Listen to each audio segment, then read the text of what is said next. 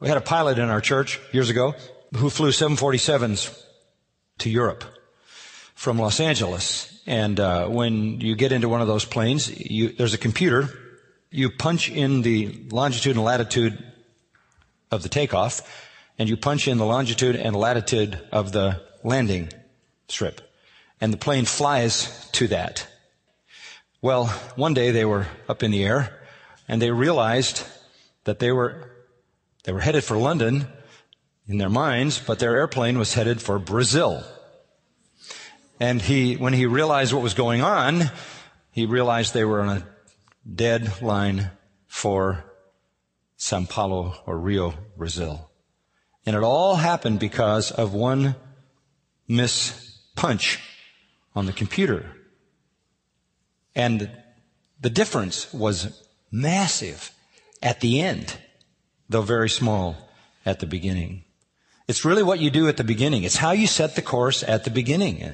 Now let me just talk to you about some of the things that are important with regard to this. I want to take you to a scripture in 1 Peter chapter 1.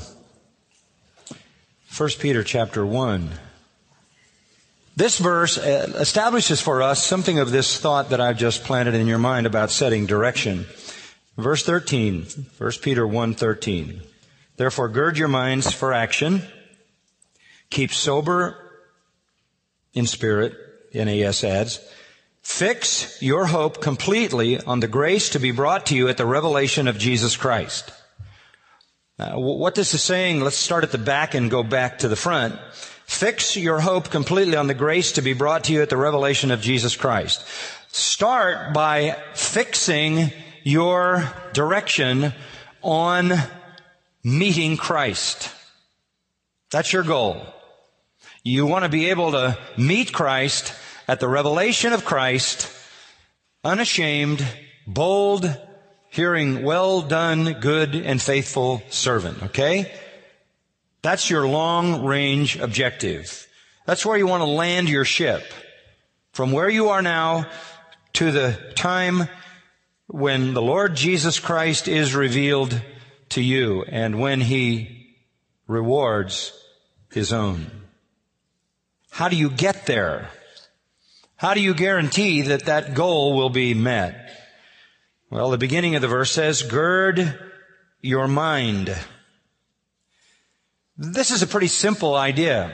In ancient days, they wore tunics, and tunics kind of were like a dress, a very loose fitting garment. And if you were engaging in any kind of action, any kind of running, any kind of combat, any kind of labor, anything that um, required focus and attention and getting everything out of your way, you put on a sash, you put on a belt, and you pulled it tight so that your dress wasn't flying in the breeze. You certainly didn't want to go into war like that. That's why in Ephesians 6, when it talks about the armor of the Christian, it starts with the belt of truth. It's truthfulness, actually, commitment. What ties all the loose ends of your life together is a commitment that this is a serious endeavor, a serious engagement, a serious task, and I can't have things flying loose. Pull in all the loose ends of your life. That's what Peter says. Prepare your mind to eliminate all entanglements, like Hebrews 12, isn't it? Laying aside whatever entangles you, the sin that easily entangles you to run the race that is set before you. Your mind is not just your intellect, but all your faculties. It's a, it's a matter of pulling in all the loose ends in all your faculties. Be alert in the mental, spiritual dimensions of your life. The language here in the original is to call for a decisive act. Stop letting your thoughts, your purposes, your decisions hang loose. I hate that phrase. That's the opposite of what Peter is talking about. It's a popular phrase. It comes from surfing. Hang loose. That's the opposite of what Peter would want you to do. Pull everything up as tight as you can possibly get it. You don't go through life as a Christian in a leisure fashion if you intend to hit the goal that you've established, and that is to be pleasing to the Lord when you see Him face to face. He adds this in verse 13, keep sober. He's not talking about as opposed to being drunk, although there are times when that can refer to alcohol. He's talking about clarity of mind, sober mindedness, seriousness, spiritual steadfastness, self-control, balanced priorities, a, a disciplined mind, if you will, that is not intoxicated by the allurements of the world. In chapter 5 verse 8, he says the same thing again. Be sober, be on the alert. Why? Because your adversary, the devil, prowls about like a roaring lion seeking someone to devour. Moral decisiveness. Mental alertness.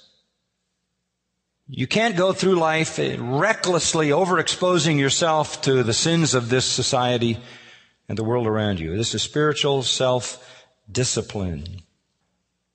I'm profoundly concerned about how much the culture has encroached upon the church the culture has, the evil part of the culture, the baser elements of the culture have encroached upon the church so significantly that now there are many preachers who think it's clever to express themselves even in a pulpit in the baser elements of culture.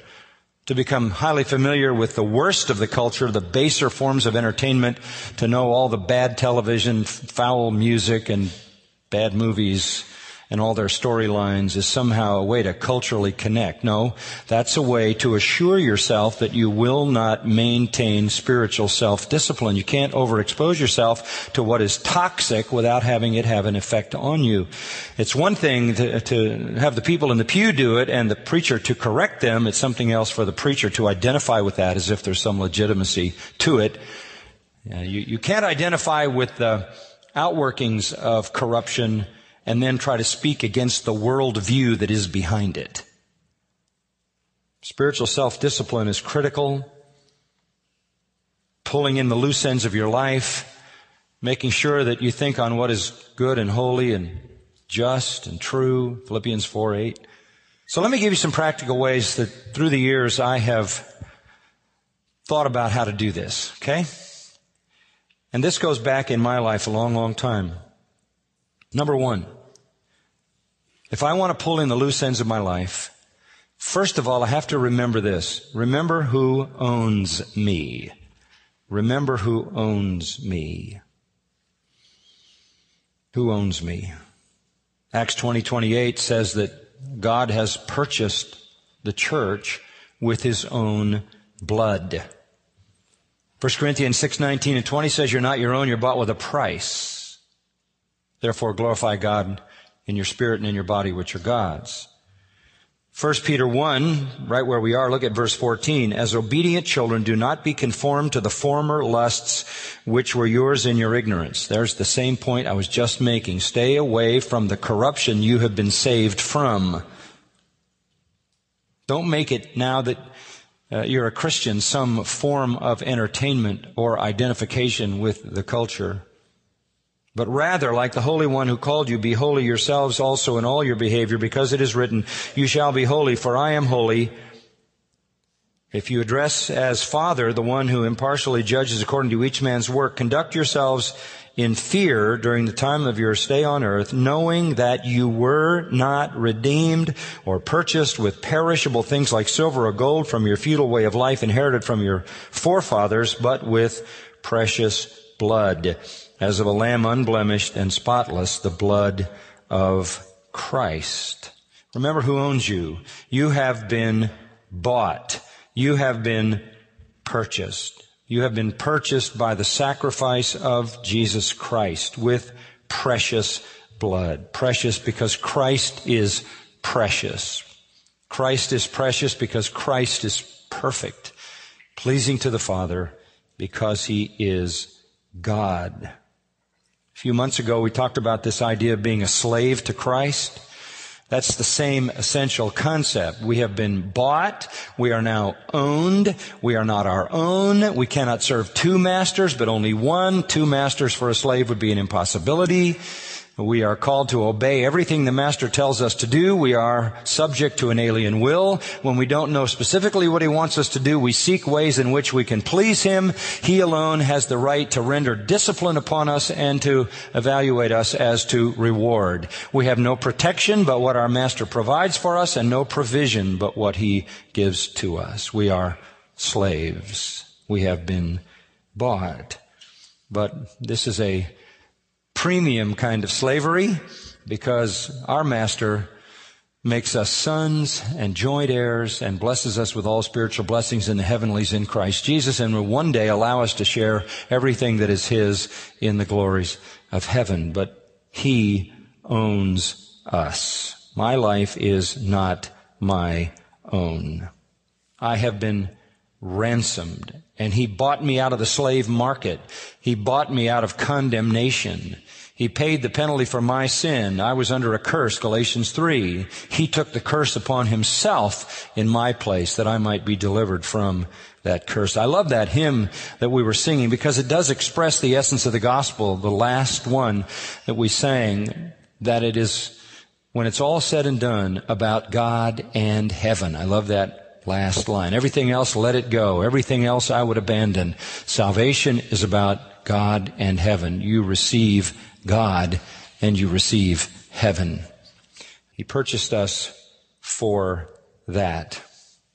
So for me, it, it, really all began long, long ago when I was your age and I was a college student and I came to grips with the fact that my life was not my own. It's still not my own. It never will be my own. I have been purchased. I am a slave to Christ, a willing slave. Secondly, and this is another very important focus, I think, for us. If you want to keep sober minded, if you want to pull in the loose ends of your life and maintain spiritual self discipline, you remember who owns you, and secondly, you look back to the covenant of salvation. You look back to the covenant of salvation. This is a missing element in preaching today. It's a missing element in evangelism today. Clearly a missing element. But when you became a believer, you basically made a vow. You made a commitment. If you were genuinely saved, you said, I turn from my sin and I submit to your Lordship, Christ.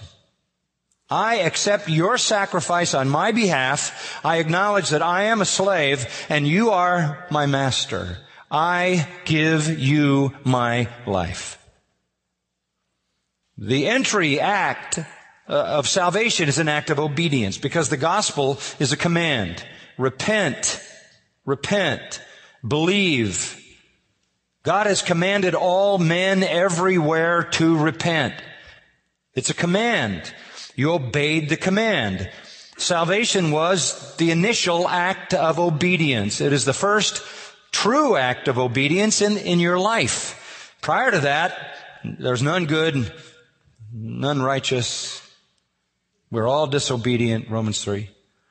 The first act of obedience was obeying the call to believe in the Lord Jesus Christ and to repent of your sin. And at that point, you were vowing obedience and submission. How easy it is to forget that original covenant. Go back to uh, the beginning of 1 Peter 1 for a moment. And Peter an apostle of Jesus Christ, is writing to believers residing as aliens scattered around those various places, Pontus, Galatia, Cappadocia, Asia, Bithynia. And then he describes them this way, who are chosen, they are the elect, as are all believers.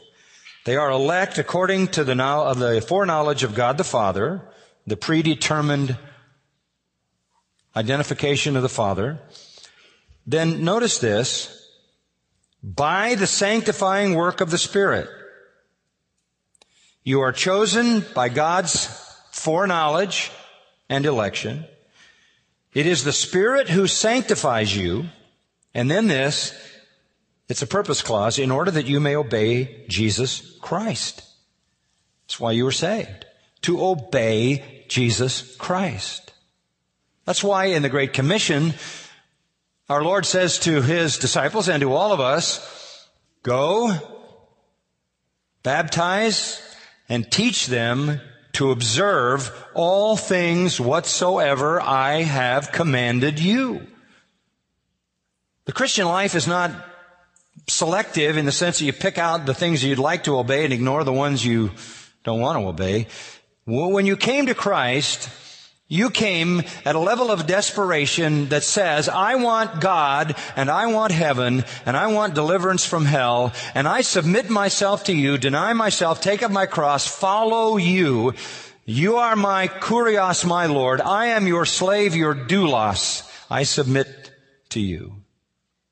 If salvation is anything at all, from the standpoint of the sinner, it is a commitment to obey Jesus Christ. And then Peter says a very interesting thing here in verse 2. And be sprinkled with his blood. What is that? We are elect according to the foreknowledge of God. We are set apart. This is the sanctifying work of the Spirit that begins in salvation by the power of the Spirit in order that we may live a life of obedience to Jesus Christ. And then he adds, and be sprinkled with his blood. What is he talking about? Well, he's writing to Jews who would know exactly what he was talking about. Go back to Exodus 24. Exodus 24. And this is one of the most interesting occasions, I think, in the Pentateuch. Moses has the law. And uh, in verse 1, he is told to come up to the Lord, you and Aaron, Nadab and Abihu, and seventy of the elders of Israel, and worship at a distance. Moses alone, however, shall come near to the Lord. They shall not come near, nor shall the people come up with him. Then Moses came, recounted to the people all the words of the Lord and all the ordinances. That is, Moses gave the people the law that God had given him. And notice the response in verse 3.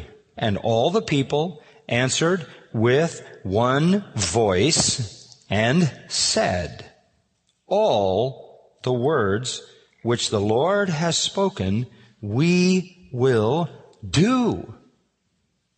Well, that's a noble commitment, isn't it? That's a vow. It's to be expected. God has declared his commands in the law given to Moses. Moses reiterates those commands to the people, and they do the only thing that you can possibly do if you desire a relationship with God and blessing from God. They make a commitment to obey. It is a vow. It is a vow. So, verse 4, Moses wrote down all the words of the Lord.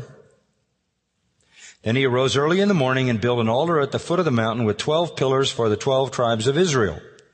And he sent young men of the sons of Israel, and they offered burnt offerings and sacrificed young bulls as peace offerings to the Lord. Now follow this. And Moses took half of the blood and put it in basins. And the other half of the blood he sprinkled on the altar. Then he took the book of the covenant, the law of God, and read it.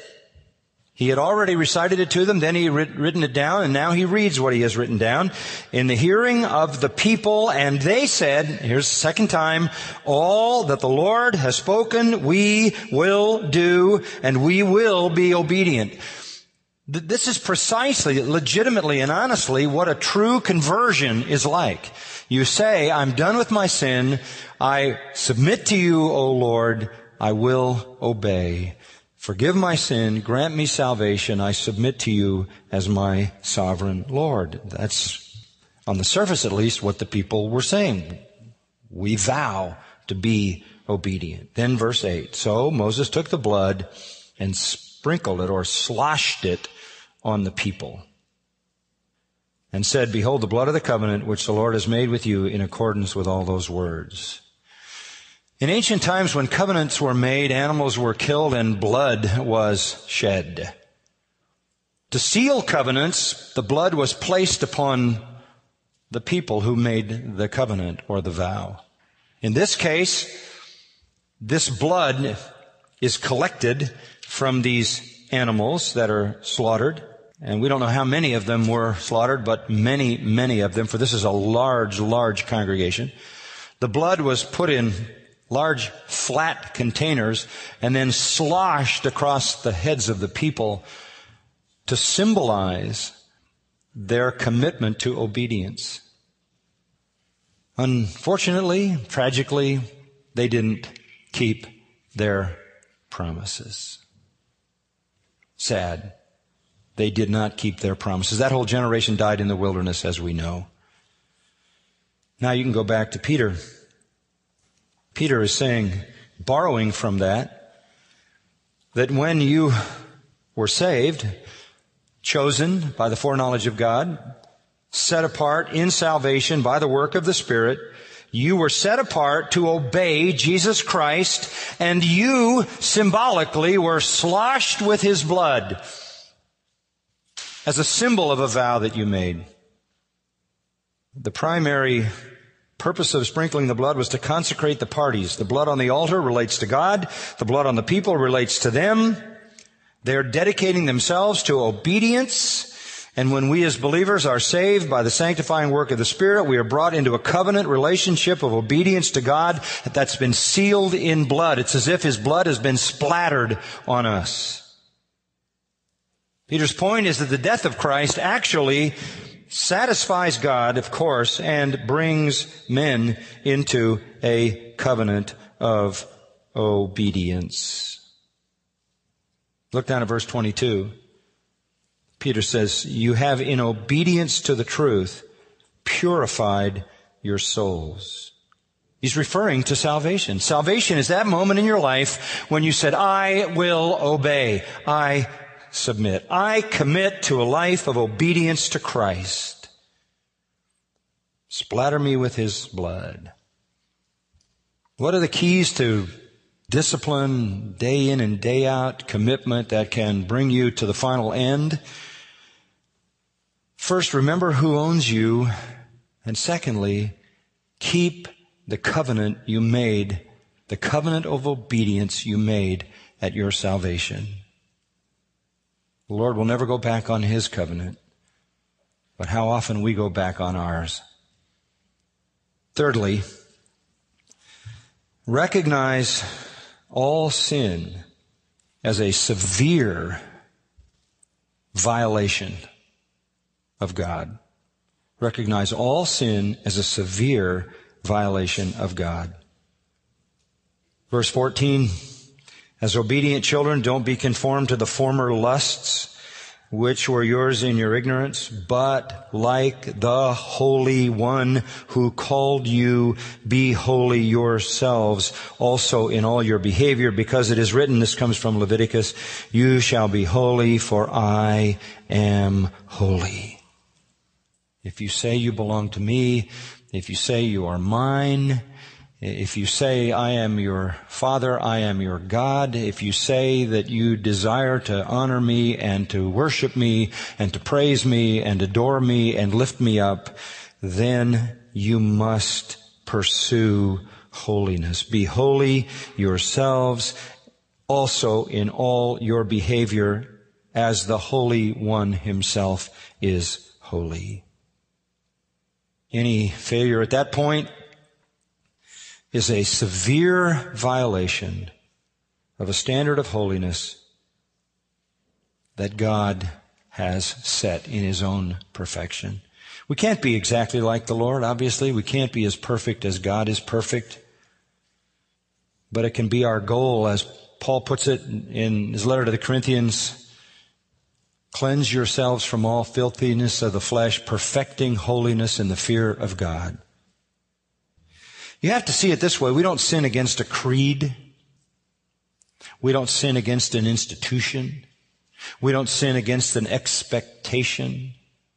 We don't sin against a rule. We sin against God. Psalm 51, David looking at the horror of his own sin with Bathsheba and uh, the murder of her husband Uriah says, against thee, thee only have I sinned. So you see every sin as a severe violation of God. Understanding that when you sin, people may never know. No one will perhaps know that you have violated the law, that you've broken the law, but you have sinned against God. And if that sin continues and goes unconfessed, you will experience what David experiences when he, he says, my life juices have dried up and lived in the agony of a guilty conscience until he came to a place of confession.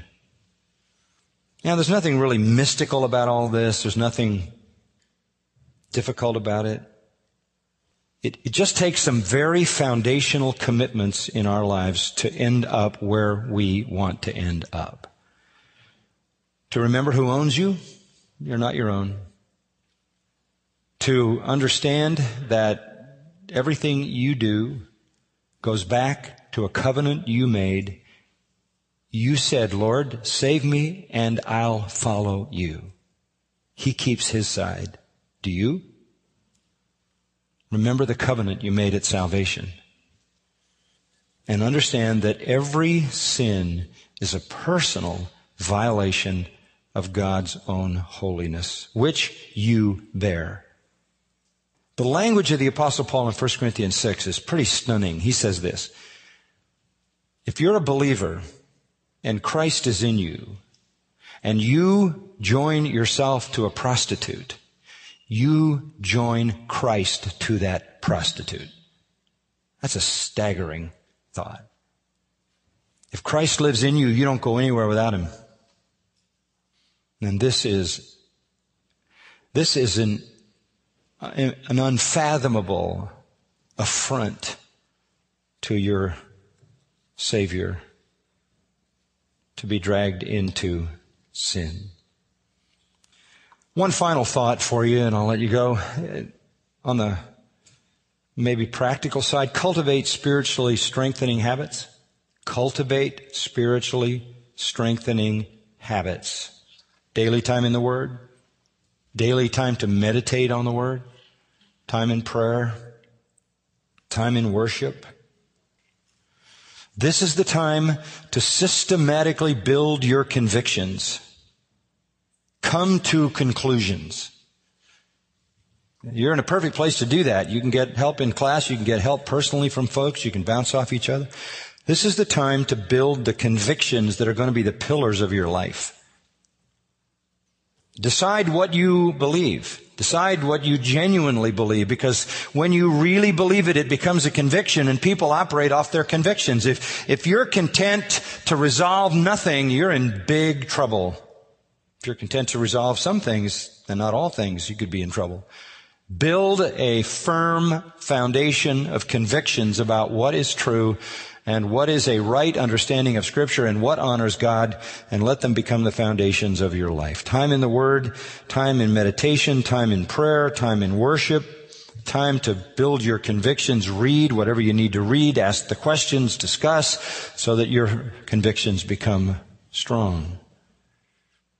And then even on a personal level, I found that uh, when I was a kid, I had struggled a little bit with uh, the self-discipline. My my parents didn't know anything about ADHD uh, or whatever that is, or whatever they call it.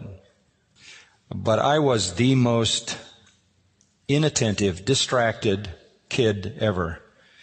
Um, I know that uh, my teachers thought I was hopeless, and had there been medication, they would have prescribed it for me very early on. Um, because I had a se- severe deficit in attention, I'll put it that way. And as my life began to unfold in my teenage years, my dad began to take it upon himself to endeavor to put some discipline in my life.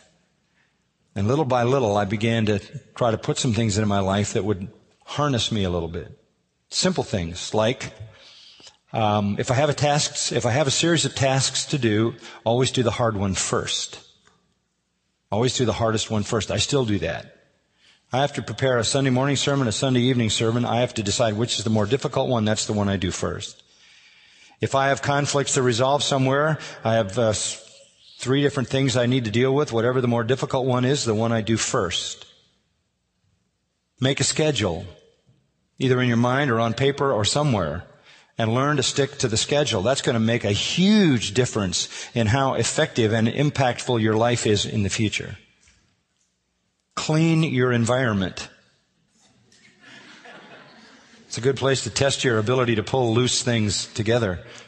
Wean yourself of always having to be entertained. Wean yourself of having always to be entertained. Another way to say that is don't go to the movie, read a good book. Accept correction and embrace it. Finish what you start. Volunteer when somebody needs a volunteer and fit it in. Say no when you can say yes, just to prove to yourself you can say no.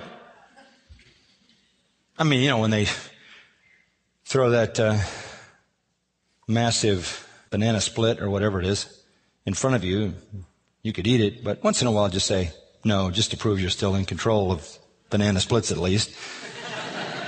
it's just good to maintain some control in your life. There are a lot of little things you can do like that. Learn to make difficult choices on principle, not emotion or external pressure. Well, these are some things you can think about a little bit as you kind of process this, but the main things, of course, we talked about are those spiritual things that are foundational to making sure that someday in the future you're going to look back and say, you know, when I was very young, once upon a time, it's hard for you to comprehend this, I was very young. Once upon a time, I set some things in motion, and by the grace of God, I'm ready to stand before the Lord now at that time of His revelation and know that I can be unashamed because I've arrived at the destination that I established at the beginning by His grace and through the means of His grace applied in my life. Let's pray together. Father, we're just grateful that you can make anything out of us. We're, we're really in awe of the fact that we can be useful to you in that eternal enterprise of redemption which is unfolding in the world. And Lord, we do want to be useful. We want to enjoy the, the fullest eternal blessing that comes for, for obedience. We, we want the richest uh, that heaven has to give to us. We don't want to lose any reward that we have wrought. Lord, protect these young people, I pray, and keep them on the, the right course, in the right direction, to the right destination, the revelation of Jesus Christ, to arrive there with joy, without being ashamed, with eagerness to receive what you have for the faithful servant.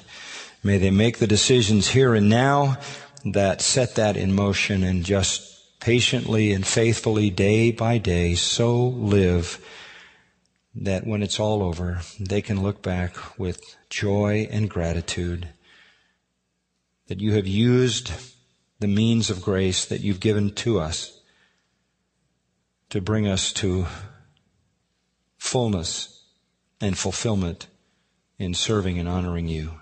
Pray for every person here to that end that their life would be a glory and an honor to you to the very finish, though it may be many years from now. Be honored in all of us, we pray. That's our desire. You are worthy. In Christ's name, amen.